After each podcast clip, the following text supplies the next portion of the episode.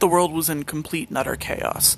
COVID 19 starts in China. 2019 turns to 2020. Kobe Bryant dies. COVID 19 gets worse and goes worldwide. Starts a pandemic in America, the first since the 1930s.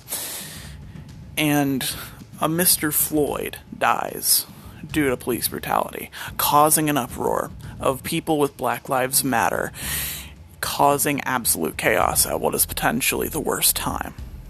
My name is Frederick Darrelson, and I am the host of this very podcast you're listening to.